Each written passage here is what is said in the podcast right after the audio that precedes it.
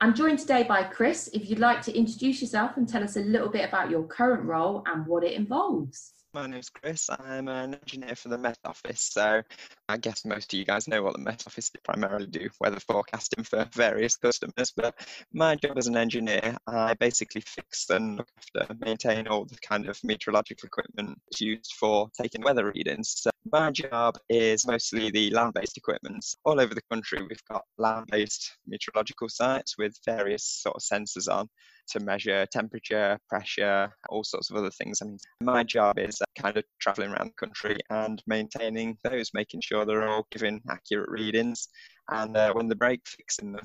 We've got other bits and bobs we look after as well, like weather radars and wind profilers and some more kind of complex equipment. So yeah, it's really varied. That sounds really interesting, Chris. Thank you. So you say you travel around a lot. What does a normal or typical day at work look like for you? Well, I guess the last couple of months have obviously been very different with the current sort of situation, but going back a few months, a normal day would be I'd go to the office and log on to my computer. I've got a piece of software that we use to kind of see what jobs are in, so obviously kind of broken equipment comes through as like incidents, which are high priority. So we kind of look what priority the sort of incidents are, pick the highest, and then if something major's broken, we'd head out and fix it. I'm based in Nottingham. I kind of look after right up to sort of Durham and down into kind of Norfolk, then out sort of all down the east coast and out towards the Welsh border. So we've got quite a sort of big area that we look after. So yeah, normal day, I'd pick up an incident, if there is any, head out to the site and start work on trying to figure out what's wrong. When we figured out what's wrong, hopefully manage to fix the issue out. Other thing we do is some routine maintenance stuff. So when nothing is broken, we also have regular kind of maintenance on the sites. So every 6 months we head out to the sites just to check all the sensors are recording as they should. So we go through every sensor, we test if they're accurate. Also, certain sensors have different calibration periods when they go back to our QA labs, where basically they are checked more thoroughly. So every 3, 4 or 5 years, the sensors are removed and switched with another one. I'd say probably out on the road, maybe 80% of the time. And then the other sort of 20% of the time I'd spend in the office just catching up on admin and then keeping the asset management side of things up to date and making sure we know on the systems where the sensors are. Obviously, it's one of those jobs that's far more pleasant in summer. I've had some not so pleasant days out when it's snowing and really windy, but yeah, it's all part of the fun, I guess. So thank you, Chris. I can imagine the weather does make some days more difficult than others. So you mentioned the sites that you go to. Are they quite varied? Yeah, so touching on your first point, yeah, the weather can certainly have its challenges. I mean, if it's obviously raining a lot or snowing or really bad weather, as well as being cold and unpleasant for us, also electronics equipment doesn't tend to like it. So we have like work tents we sometimes put over things. Second point, where are the sites? In the Met Office, we've got for the land-based equipment, I think there's 303 sites at present all across the UK, of which I look after 74. Well, not me personally, but me and my team look after 74 of them. I guess the smallest of our sites tend to be in farm fields, just on bits of farmland where the farmer's got plenty of land. We just have a little section in the corner. Some of those sites are just solar powered and have a battery, so that I tend to have maybe just temperature sensors, possibly pressure, and then the data will be sent back over mobile phone networks. So every hour our main system will effectively, it'll phone the mobile phone modem on site and pull the data back from it. So that's kind of most basic of sites.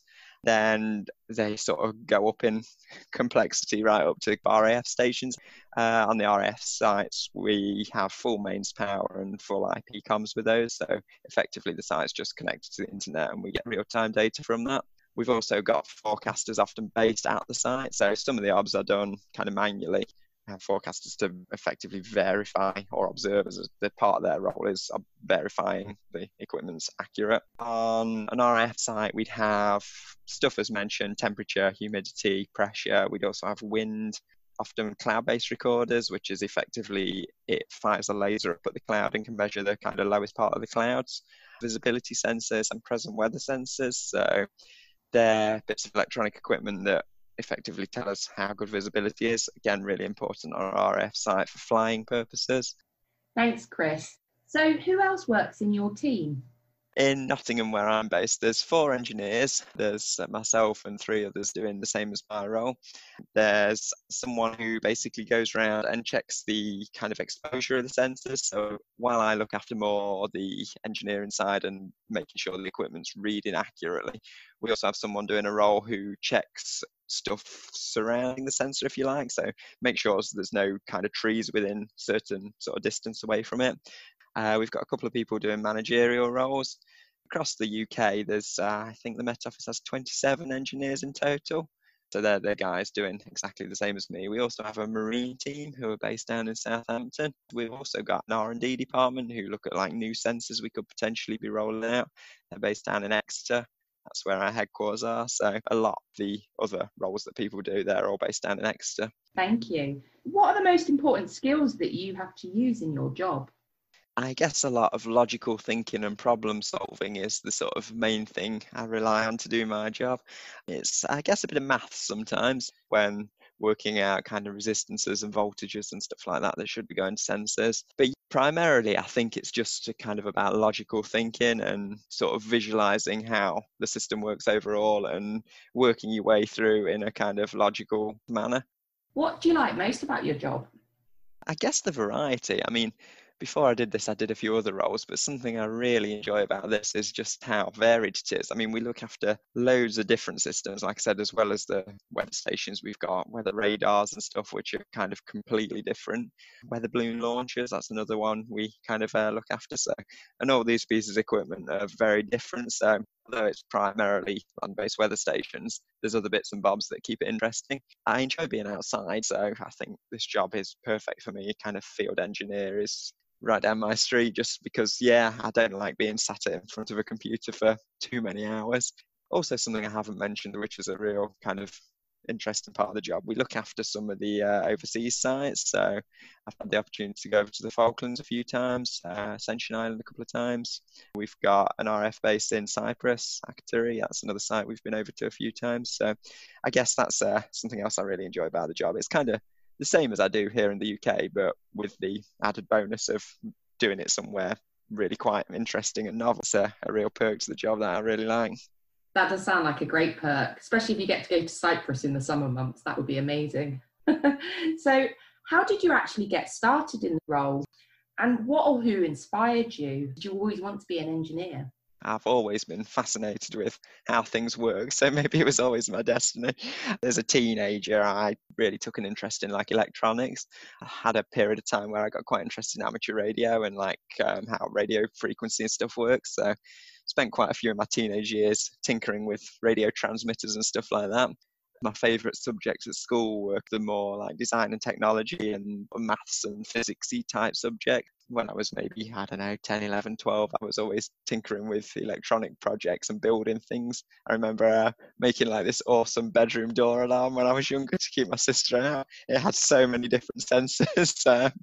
So yeah, that's just something that sticks in my mind as one of my first kind of projects that I really sort of got into. As I got a bit older, basically I came to sort of the end of school, knew I wanted to do something kind of electronics based, but didn't really know what. But at the same time, I was quite keen to kind of get out of school. So I went down the apprenticeship route. Initially, I did a 3-year apprenticeship as an electrician. I worked in kind of an industrial setting. So it was a food processing plant. So I looked after a lot of 3-phase electrical systems. It was interesting, and completed that, did some sitting gills and MVQs and various bits and bobs. So completed that as a qualified electrician. Then decided I could get paid more elsewhere now I was a qualified electrician. So moved in working for an electrical contractor, doing a lot of more sort of commercial and domestic stuff. It was okay, but it just didn't really challenge me enough. I mean, the money was good, but at the same time, I just didn't really get that job satisfaction out of that. So after doing kind of electrical stuff for maybe 5 years, I guess, after leaving school, maybe realised that electrical stuff wasn't really for me. It was maybe more the electronic side of things that was really my interest. So basically decided that maybe I need to move into a more electronics role. And then I guess at the same time I was realising that electronics is what I wanted to do. Also realising that the electrical route, the two, I think in my head at the time, it was kind of you could switch between them, but sort of soon had the realization that it's not that easy.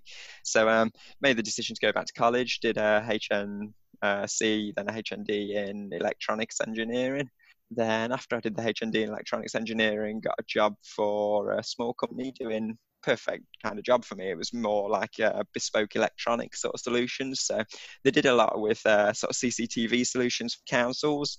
The idea of what they were sort of working on at the time were like rapid deployment cameras that used like microwave links and stuff. So really kind of used my RF knowledge that I built up over the years.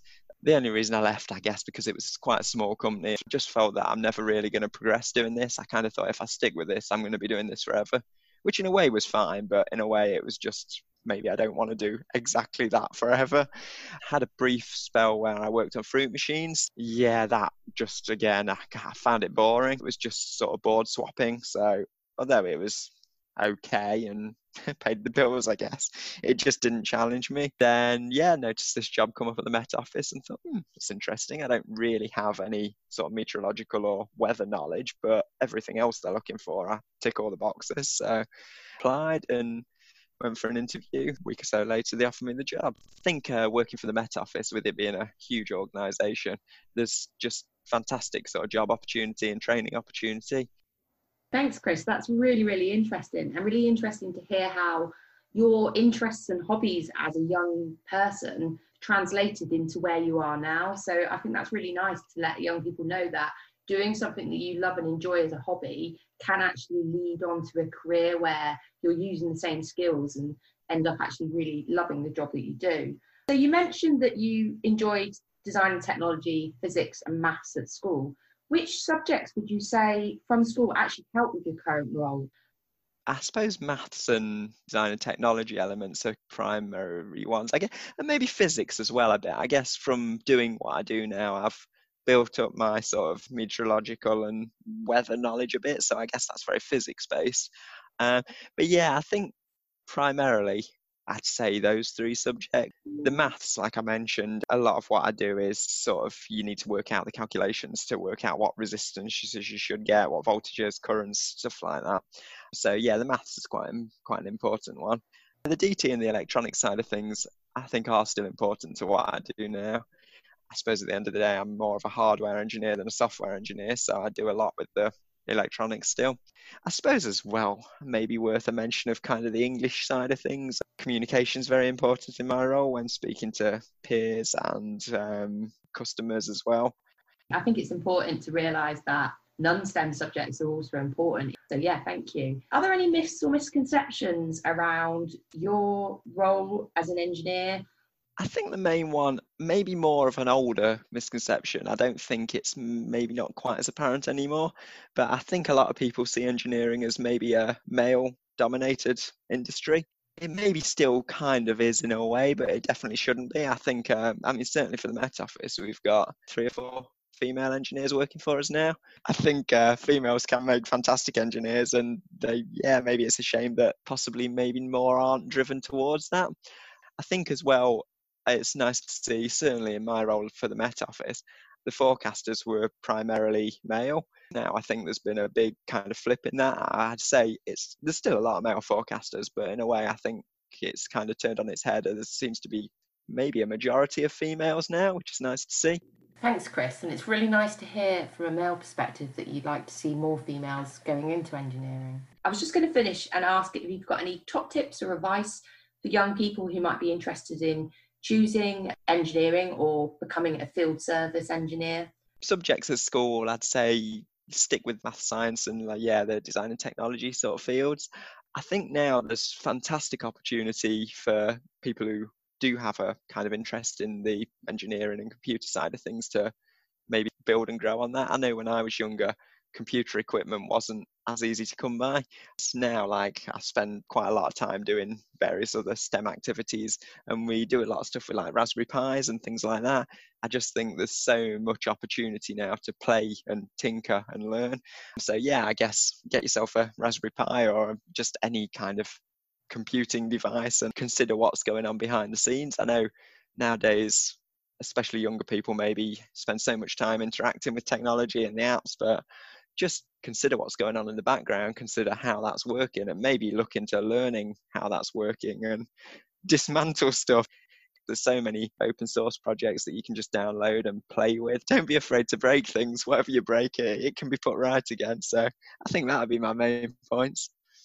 Brilliant, Chris. Thank you. Thank you so much for your time today. It's been really, really interesting to talk to you and find out all about your job and how you got to where you are today. So thank you very much. That's okay. Thanks for talking to me. It's been good.